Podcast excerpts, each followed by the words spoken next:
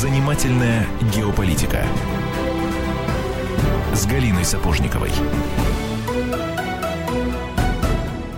17 часов 5 минут, время московское. Вы слушаете радио «Комсомольская правда». Как обычно, по средам в это время Галина Сапожникова, обозреватель комсомолки в нашей студии. Галь, добрый вечер. Добрый вечер. А мы, а, кстати, с возвращением, так сказать, тебя вот, из э, европейского, из европейской командировки.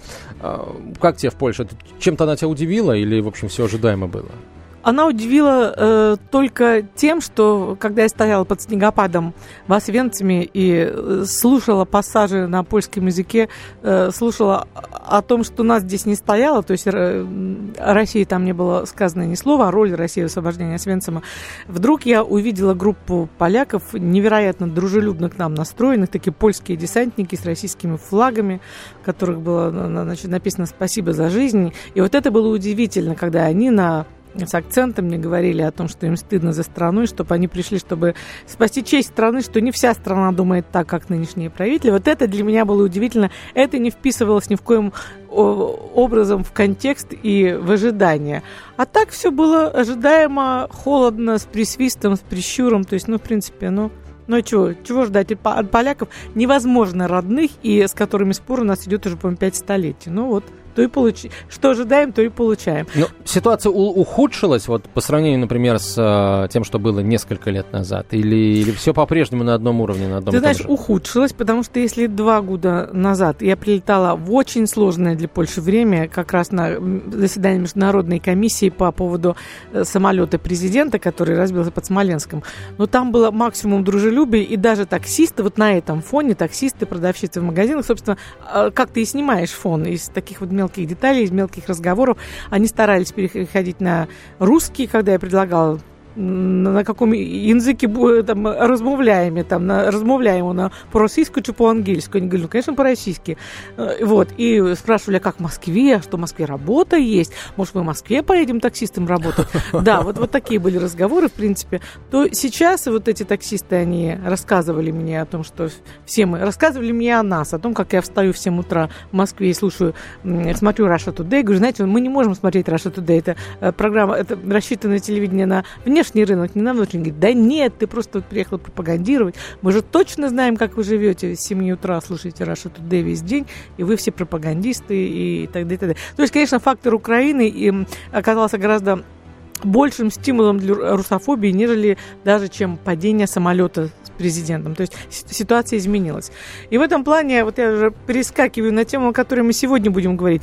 Насколько приятно, как туристу приезжать, скажем, в Грецию, когда в любой греческой лавке, я очень часто там бываю как туристы и по работе, тебе скажут, 10% скинут за то, что у тебя православный крестик, и еще 10 за привет Путину. То есть это вот очень характерно и для Корфу, и для э, Родоса, и для очень многих греческих лавок. А, Греция действительно тема нашей сегодняшней программы. 25 а, января там прошли парламентские выборы, и с результатом 36% победила коалиция, объединение, а, коалиция радикальных левых, она называется «Сириза».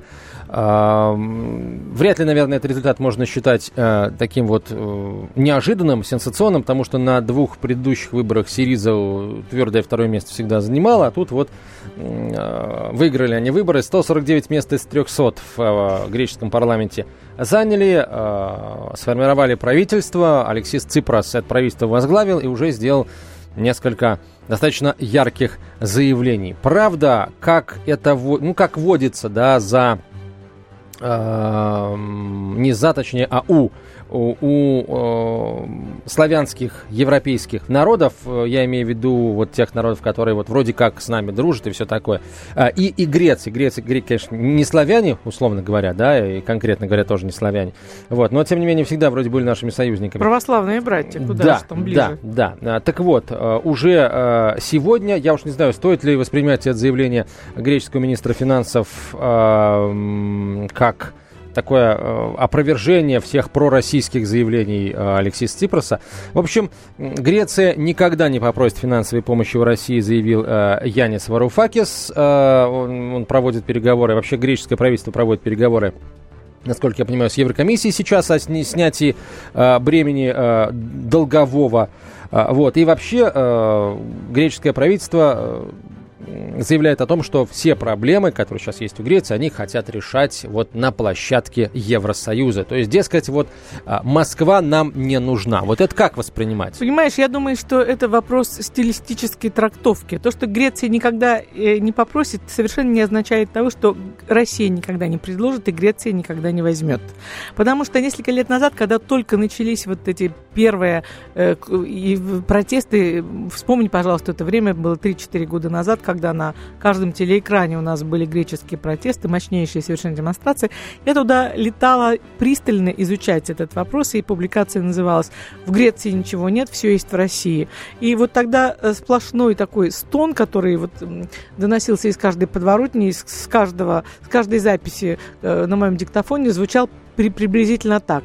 Когда же, когда же на помощь нам придет наша белая северная нефтяная сестра и вернет нам Константинополь? Но это, безусловно, такая гипертрофированная формула, но факт тот, что надежд греческое общество продуцировало максимум отношений России. Недовольство Евросоюзом там было запредельное, при том, что, при том, что Греция собственно говоря, э, как она вообще попала в эти финансовые тиски? Дело в том, что э, миф, который был навязан, говорили, это элементы информационной войны, заказанной Германией. Мы, миф был таков, что греки, э, живя в роскошных природных условиях, они просто генетически не приспособлены к работать.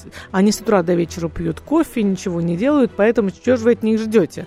Это страшно греков обижало, потому что они говорили, вы посмотрите, по сравнению с итальянцами, испанцами у нас даже сиесты нет, то есть мы хороший трудовой народ, мы умеем работать, во всем виноваты немцы, которые вот нас, ну, действительно, немцы не такие пришли на рынок, как ушлые капиталисты. Они мгновенно разорили э, мелкие магазинчики, наводнив своими сетевыми, сетевыми супермаркетами. И даже я ставила такой эксперимент, мне было интересно. Я шла по улицам Афин и пыталась найти греческие товары.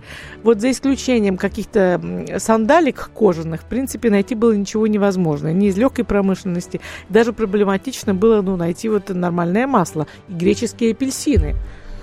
А чем обернется для Единой Европы победа радикальных левых на выборах в Греции? Как и кто будет платить по греческим долгам? И вообще, насколько это большая сейчас главная боль для Евросоюза, а, победа левых в Греции? Обо всем об этом а, поговорим с нашим экспертом через несколько минут после новостей. Занимательная геополитика.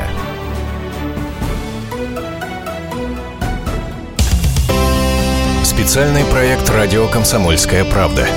Что будет? Сегодня мы говорим о том, что будет завтра. Ведущие эксперты и политики в прямом эфире делают свои прогнозы на будущее в программе «Что будет?». Каждый вторник с 19 до 21 часа по московскому времени на радио «Комсомольская правда». В эфире Владимир Сунгоркин и Александр Яковлев. Что будет?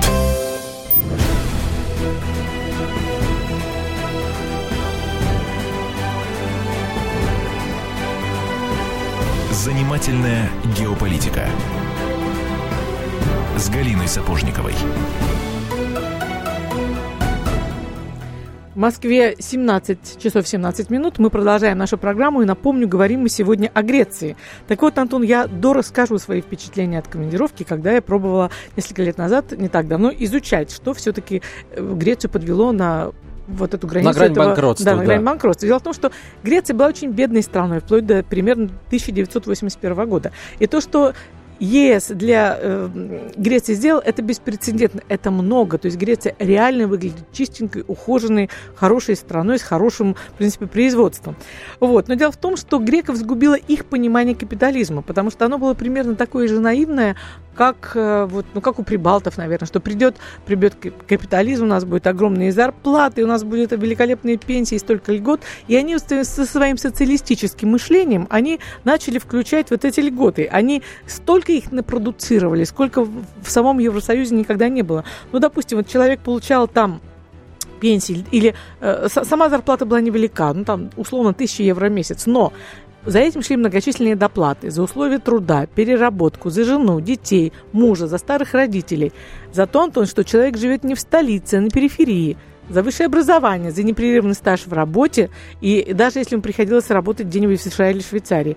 Вот под, пособие, которое меня абсолютно просто потрясло и убило, э, звучит так, что пособие получали старые девы, дочери военнослужащих, которым не удалось выйти замуж. То есть государство считало себя ответственными за них.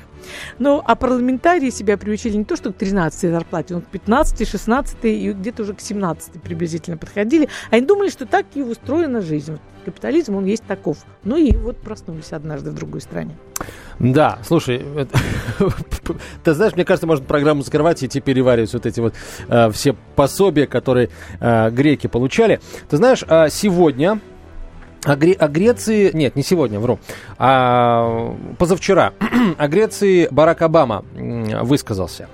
А, что уже, в принципе, интересно, да, Барака, Бараку Обаме есть дела до Греции. Греческая экономика не сможет быстро восстановиться, если тройка международных кредиторов, Еврокомиссия, Евроцентробанк и МВФ, не пойдет на уступки в вопросе выплаты Афинами долга, заявил а, Обама в интервью CNN. Цитирую. «Нельзя продолжать оказывать давление на страны, экономика которых находится в состоянии депрессии. Рано или поздно необходимо предоставить стратегию роста экономики, чтобы страна могла начать выплачивать долги для снижения дефицита это заявил Обама, а, комментируя греческую, греческую ситуацию. По, по словам американского президента, экономика Греции, цитата, остро нуждается в реформах, однако радикальные перемены трудно осуществить в условиях кризиса.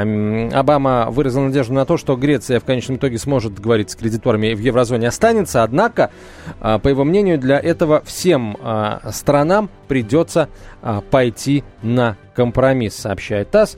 То есть э, получается, да, что Обама, ну, я, я это так понимаю, вот э, как обыватель, э, Обама намекнул европейцам, ребята, Грецию терять, не, не, в общем, не вздумайте, в общем, лишайте ну, проблемы более, если, Греции. Да, если Греция начнет отплывать к российским берегам, хотя бы даже ментально, это уже опасность для Америки. А если кто-то думает, что Обама сказал, э, что Обама сказал, в общем, решайте проблемы Греции из большой любви к грекам, я полагаю, что это, в общем, тоже наивно полагать, потому что э, я, бы, я здесь, например, вижу другое. Это, дорогая Европа, плати-ка ты, продолжай-ка ты платить Греции деньги, откладывай, э, в общем, рефинансируй их долг, налагая на себя еще больше финансовое бремя. То есть, с одной стороны, э, у европейцев Украина огромная проблема с другой стороны, Греция не меньшая проблема, которая, возможно, сто, стоить будет даже дороже Украины, э, где война идет. Вот. То есть все больше таких вот финансовых гирь на шею э, Евросоюзу э, Вашингтон вешает. И ну, а теперь мы вновь упираемся в такой традиционный вопрос, почему э, европейские лидеры этого не понимают. На мой взгляд, понимают, но почему-то делают вид. Вот осталось понять, почему они кушают вот эти вот э, козьи лепешки под видом конфет и не морщатся.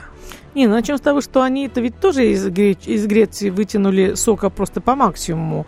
Вот я в предыдущей части говорила про понятие греческий апельсин, которого больше не существует. А еще несколько лет назад он у нас на прилавках был. Дело в том, что по меркам Евросоюза апельсин должен быть один, испанский. Вот испанские апельсины идут у нас везде. Это вот, ну вот, и под, под это дело апельсиновые деревья, апельсиновый бизнес в Греции, по сути, умер, потому что им стало это некуда продавать. То есть, по сути, Греция ничего не производя, стала страной обслуживающего персонала.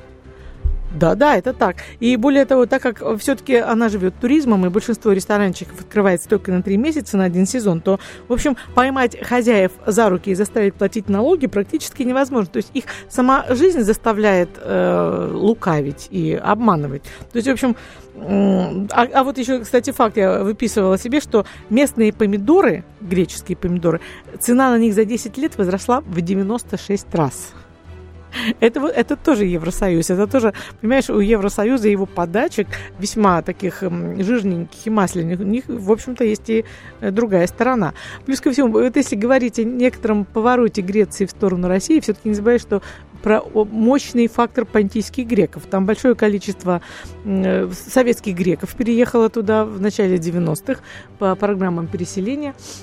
И они очень быстро обнаружили, что они качественным образом отличаются от э, греков тамошних. В какую Именно сторону? В лучшую или в худшую? Они более как предприимчивые? Они, нет, э, да, местные капиталистические греки гораздо более предприимчивые. То есть вот эти наши были такие вот лошарики, они ничего не понимали в капитализме, они ничего не умели. И, и когда идешь по районам, которые, деревням, которым населяют понтийские греки, это довольно забавно. Э, когда видишь амфоры, на которые привязана георгиевская ленточка, то есть у них такое, когда из, из окон раздается какой-нибудь синенький скромный платочек, вот, это, в общем, довольно забавно все звучит. И греки, понтийские греки, они существенным образом влияют на нынешнюю политику Греции.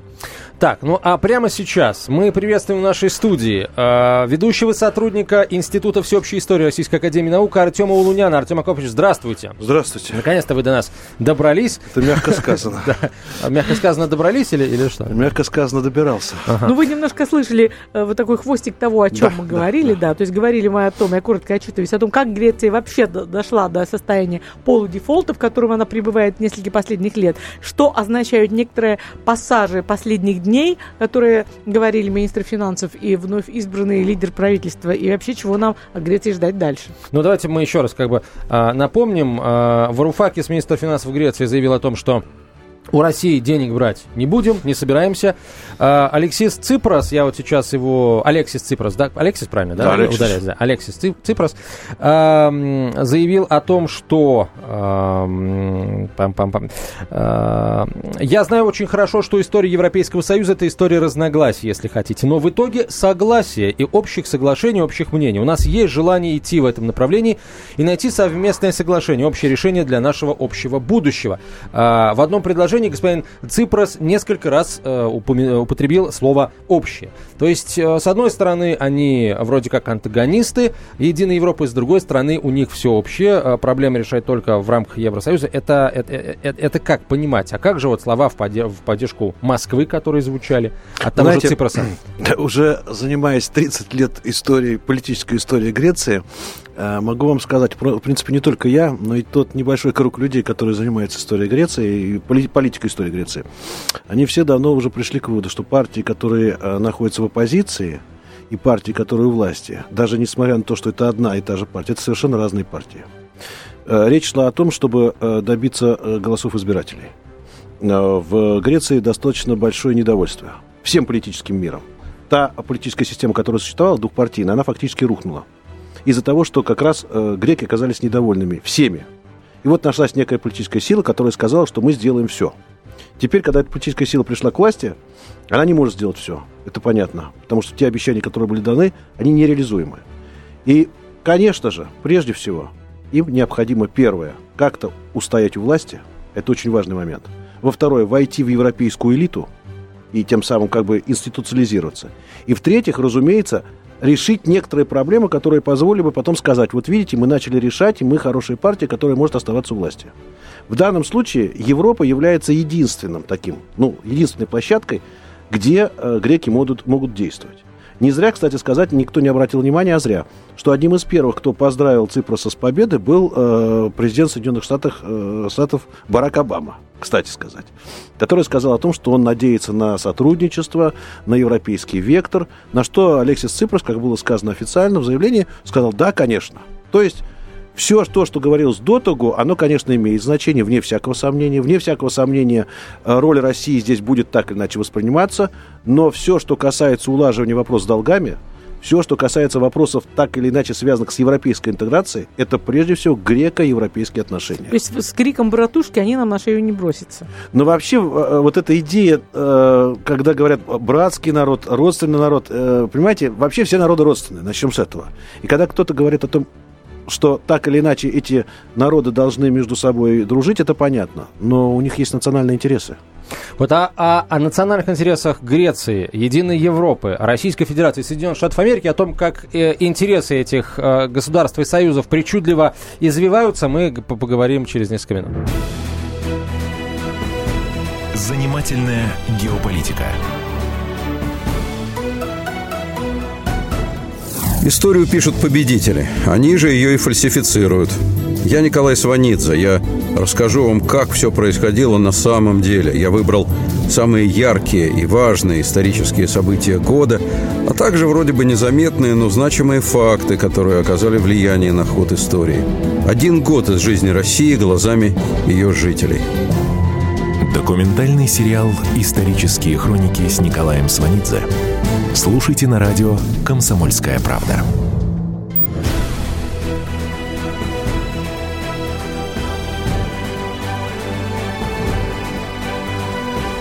Занимательная геополитика с Галиной Сапожниковой.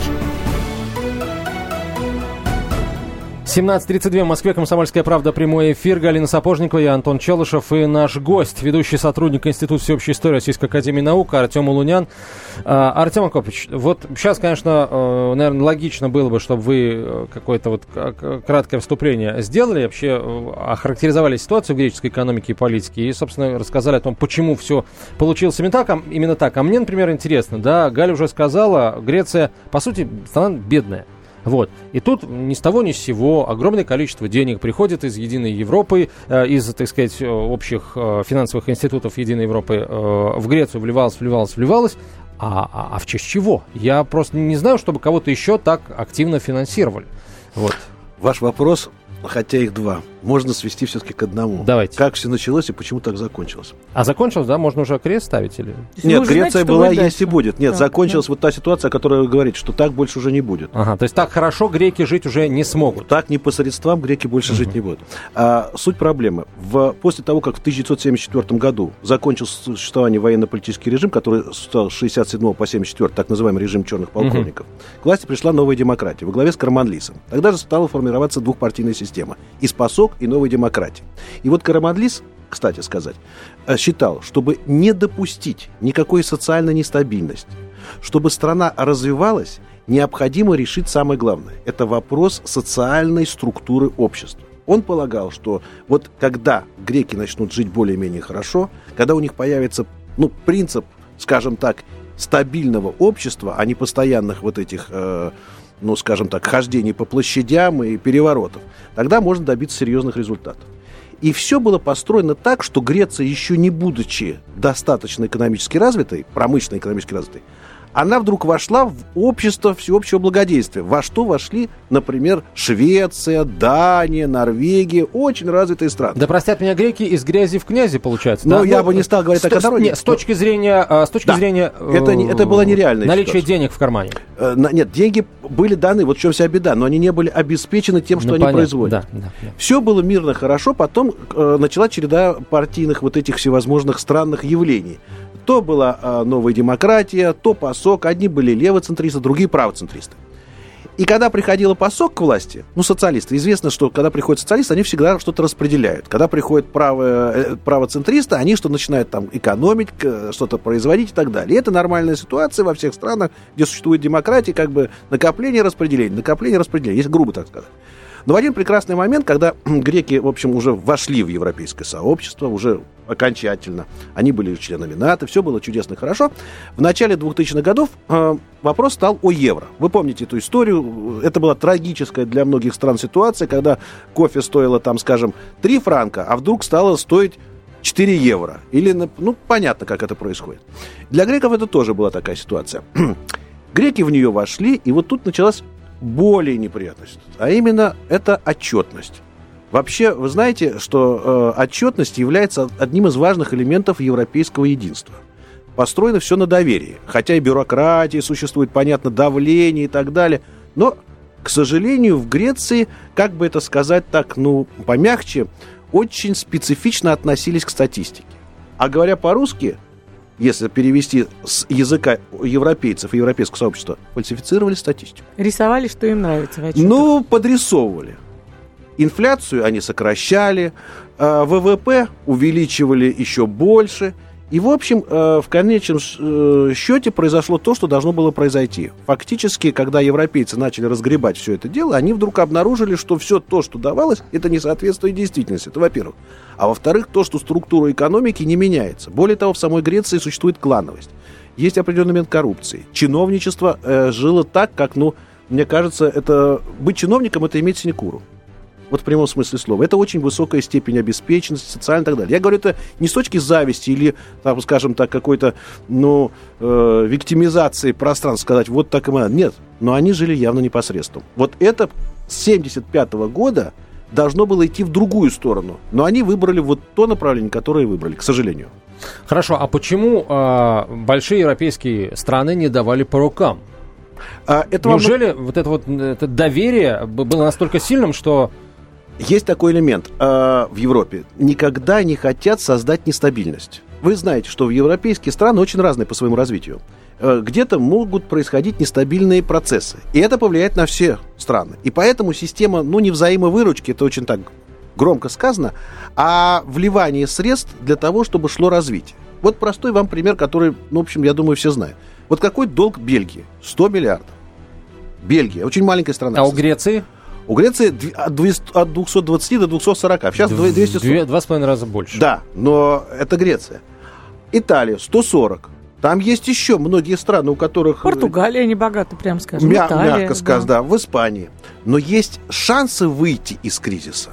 То есть, как бы, есть э, ресурсы, есть экономические возможности, есть промышленность, индустрия. Понимаете, вот маленькая страна Голландия, э, на которую мы все смотрим с удивлением, там совсем маленькая страна.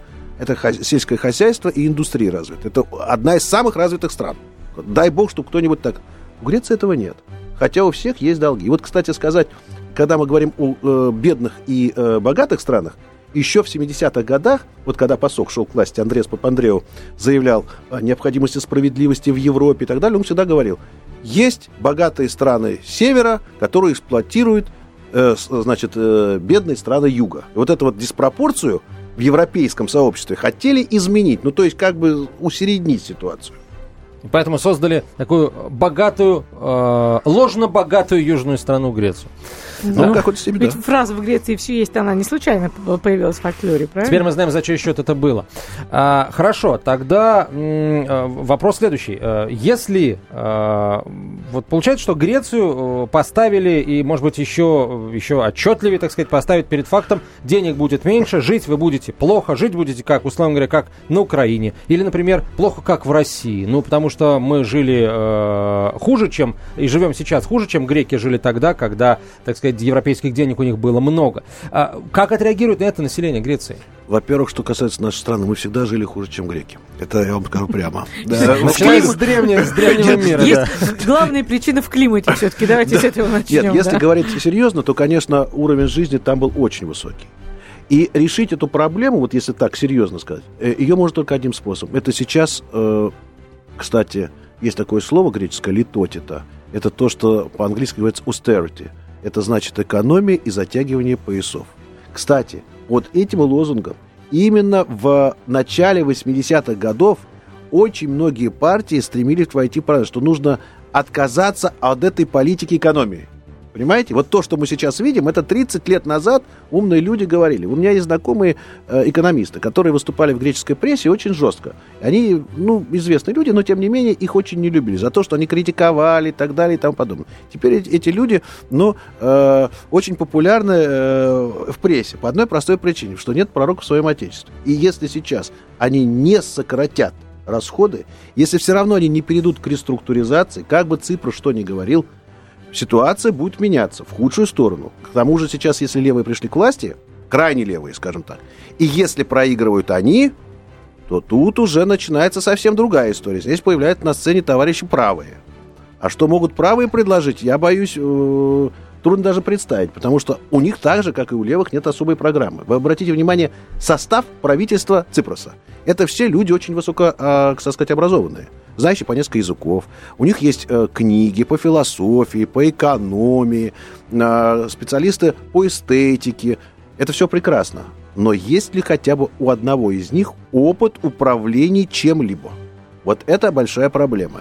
Управленцев у них нет. Это э, кадровый голод, который создался в Греции, кстати сказать, благодаря тому, что там существовала система двухпартийная.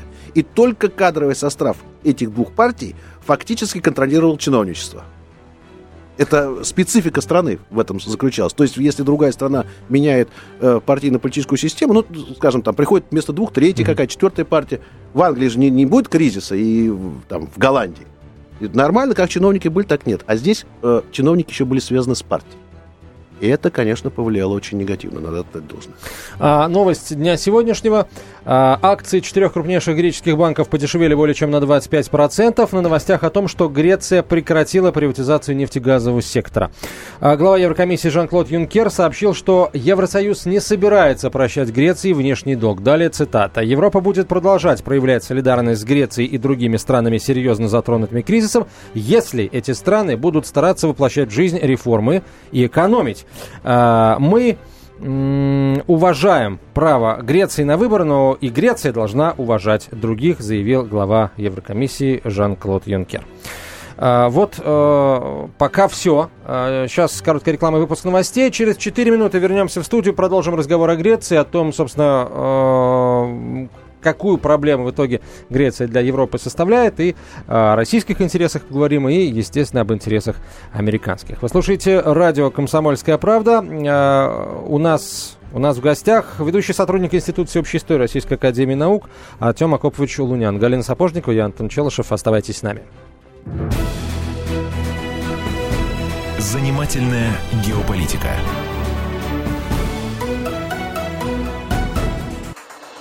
Здравствуйте, я Елена Ханга. Приглашаю вас обсудить актуальные и злободневные темы, которым нельзя дать однозначной оценки. Мы ищем ответы на спорные вопросы вместе с экспертами и звездами в программе «В поисках истины». Звоните нам в прямой эфир на радио «Комсомольская правда» каждый вторник в 21 час по московскому времени.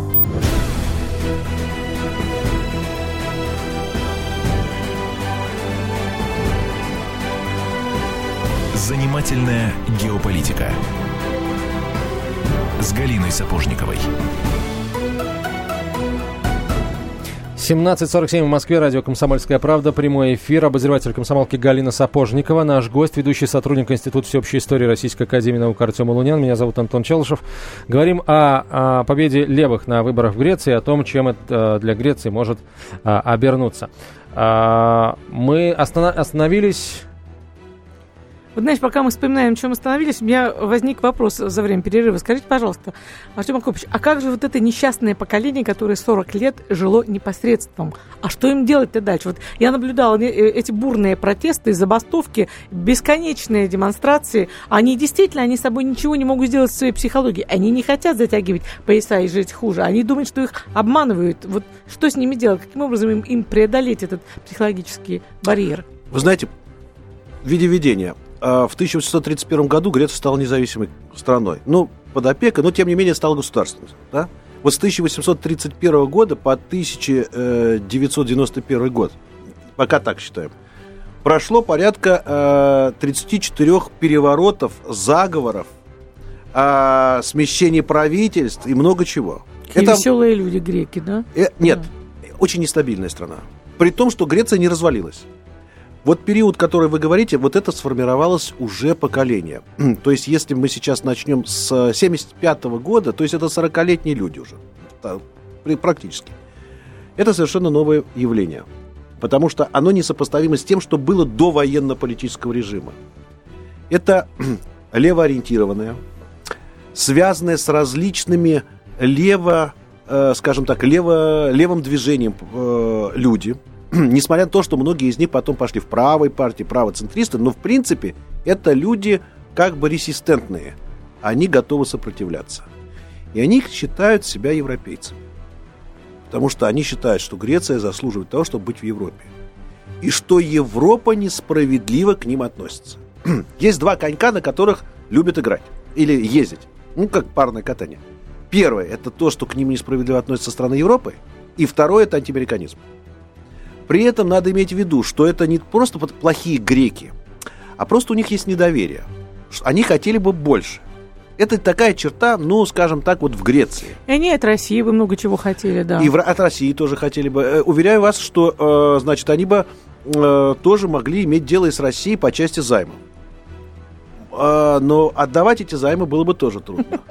Здесь не, дело не в том, что греки плохие. Это просто сложилась такая ситуация, при которой, к сожалению, необходимо полностью поменять систему. То есть у них сейчас такое показное кокетство, то, что они э, стараются обниматься с Россией для того, чтобы, как вот э, ну, популярное молодежное сленговое слово, потроллить своих начальников в Берлине и Вашингтоне, так? А, я бы, ну, насчет начальников трудно сказать, у греков нет начальников, у них даже военный режим, и тот сам распался. А поэтому это люди очень независимые, за что я их всегда уважал, потому что если они начнут вот, э, восставать, там, говорят, русский бунт, там, беспощадно, но есть еще и греческий бунт когда начинают все подниматься, и это все начинает разваливаться. Но, тем не менее, страна не развалится, а продолжает существовать. Поэтому в данном случае, что вы говорите, действительно правда. Они будут использовать. Э, сближение с Россией будет использоваться как вот некий такой э, намек, а вот, э, знаете, нам могут больше дать. Э, это, кстати сказать, для всех малых стран характерно. Вы знаете, есть такое понятие, там, хвост э, руководит собакой. Ну, когда такое грубое выражение, ну, когда, э, или, например, говорят, что стратегическое значение малых стран, когда малая страна чем-то руководит. Два примера. Один пример. Были Балканские войны, помните? Это 1913 год, там, 12-13 год, которые стали прологом к Первой мировой войне. С чего все началось? Маленькие страны начали между собой ругаться, очень серьезно, кстати сказать, балканские. Большие страны выступили их опекунами. Чем кончилось, мы все знаем. Так что я бы не стал говорить, что маленькая незначительная страна не может играть свои роли. Скажите, а, пожалуйста, а не, не кажется, не видите ли вы параллели в том, что практически одновременно российский парламент и Греция стали требовать от э, э Германии репараций за Вторую мировую войну, зная, что они их никогда, вероятно, не получат? Вы знаете, вот греческая ситуация и российская, они разные. все-таки с российской стороны, поскольку мы являемся правоприемниками Советского Союза, все-таки репарации были там вывозили заводы. Это довольно серьезная ситуация. Я бы не стал так слегка, э, в, в таком, легко о ней говорить, но все-таки здесь э, более-менее понятно. Что касается Греции. Греки уже неоднократно, кстати сказать, обращались к Германии. Э, но, понимаете, уже 70 лет прошло. Это первое. Второе, то, что Германия давала определенные деньги. Просто если они сейчас решили пересчет сделать какой-то очередной, то это, конечно, не выйдет. И мне кажется, что э, вот такая спаренность, э, может быть, конечно, имеет какое-то значение с точки зрения, что там Афины договорились с Москвой, но при том, что это произошло вместе, вот событие синхронное, все-таки они, мне кажется, э, по, причины их совсем различные. И еще тогда вопрос. Э, сейчас Москва активно сотрудничает с Анкарой, и турецкий поток будем строить, и все такое. А как в Афинах к этому относятся? Греки давно хотели российского газа. Начнем с этого. А, вообще, все страны Балканского полуострова так или иначе хотят выступать в такой специфической роли а, транслятора, а, транзитера главного и так далее. Кстати сказать, в свое, э, в свое время и, и Балты э, в этом очень были заинтересованы. Мостик э, в России, да. знатоки России, они... Да, они, кстати да. сказать, это очень полезно. Проиграли по всем фронтам. Да, но, да, э, кто-то получился, у кого-то нет. И в данном случае, конечно, греки были бы заинтересованы в этом. Что касается Турции, вообще, э, я вам то, что скажу, будет несколько, ну, странно звучать. Хотя говорят о том, что между Грецией и Турцией существуют противоречия, они существуют реально. Но вы знаете, что Греция одна из тех стран, которая поддерживает э, вхождение Турции в Европейский Союз. При предыдущих правительствах, правда. Но я не думаю, чтобы нынешнее правительство взяло и весь капитал просто-напросто выбросило в окно. Такого не может быть. Все-таки преемственность в, в, в внешней политике существует, независимо от режимов, как показывает опыт. Кстати сказать, вот такой тоже пример. Советский Союз существовал, существовал военно-политический режим 67-74 года. А вы знаете, отношения между Москвой и Афинами были очень хорошие. Несмотря на то, что Советский Союз поддерживал коммунистов, а там с коммунистами, в общем, не, не очень дружили. И поэтому я думаю, что изменений на греко-турецком направлении никаких особых не будет. Хорошо, вот мы сейчас говорим, как Греция будет играть на противоречиях, Россия, э, Россия Запад. А Москве-то каким образом использовать эту ситуацию? Вообще надо быть очень осторожным. Это Балканы. Э, здесь все играют свою игру. И все заинтересованы только в себе. Это надо четко понимать. Э, независимо от того, каким аргументом они прибегают. И если это выгодно со стороны, скажем, предлагающей, она будет это предлагать. Но выгодно ли это тому, кому предлагает? Вот в чем вопрос. Для России в данной ситуации вообще, конечно, мне кажется, надо немножко остановиться в этом деле. И вот почему. Очень э, приятная ситуация, что появились левые. При помощи левых можно нажать на Европу, начать какие-то специфические действия, дипломатические и так далее. Но понимаете, в чем дело? Во-первых, левые только что пришли. Во-вторых, их заявление уже сейчас наводит на размышления о том, что они не настолько последовательны в своих предыдущих заявлениях. И в-третьих, э, кто за все это будет платить? потому что это пока еще слова, ничего не сделано со стороны новой пришедшей власти. Я не говорю о том, что это плохие, хорошие люди. Просто ну, здесь другая ситуация. Одно дело мы говорим о греках как народе, а другое говорим о Греции как о стране. Как... Но они же уже помогли нам в, в вопросе санкций. А чем они помогли? Ну, вроде как там... Устной поддержкой, Устной поддержкой. Моральной Значит, бы, формулировка, а, вы не первый человек, кто об этом говорит. Значит, вот в чем суть. Говорилось о новых санкциях. Греки сказали, с нами не было консультаций, как так, мы не согласны с новой санкцией. Говорят, хорошо, речь идет о расширении старых санкций. Да, сказали греки, ну расширение старых, ладно, но новых не надо. В чем суть э, их поддержки? Да. Ну, хоть что-то. Да? Понимаете, это все-таки политика. Здесь не может быть любви, не любви. Как это органическая любовь у нас к грекам. Вот видно, что ничего не сделали. Все равно хочется, вот хочется найти за, за что зацепиться. А, ладно, а, Барак Обама а, как-то очень тепло а, отреагировал на ситуацию, которая сейчас а, в, в греческой экономике происходит. В общем, призвал так взвешенно подходить, помогать и так далее. Конечно, все, в общем, консенсус ищите, друзья. А, вот грекам, наверное, кажется, что Барак Обама их очень любит. Мне, например, кажется, что Барак Обама просто вешает это самое финансовое ермо да, на, на шею Евросоюза и говорит, ребята, это ваша каша, пожалуйста, хлебайте, тратьте деньги, э, ослабляйте экономику. Свою, ну, дорогие европейцы. Ну, начнем с того, что э, Соединенные Штаты всегда э, заявляли, э, начиная с 60-х годов, скажем так, что это крупнейшая европейская держава. Это факт. Ну, не по географии, разумеется, а по внешней политике, по участию в европейских делах. Это действительно крупнейшая европейская держава, как это ни парадоксально. И поэтому в данном случае, конечно, он будет участвовать, но европейцам придется все равно э, делать свое дело. Артем Копчулунян был у нас в гостях, ведущий сотрудник Института всеобщей истории Российской Академии Наук, Галина Сапожникова, обозреватель комсомолки. Меня зовут Антон Челышев. До встречи в следующую среду, дорогие друзья, в 17 часов 5 минут. Э, обязательно найдется тема, на которую мы э, с удовольствием поговорим. Оставайтесь с нами. Будьте всегда в курсе событий. Установите на свой смартфон приложение «Радио Комсомольская правда». Слушайте в любой точке мира. Актуальные новости, эксклюзивные интервью, профессиональные комментарии. Доступны версии для iOS и Android. «Радио Комсомольская правда». В вашем мобильном.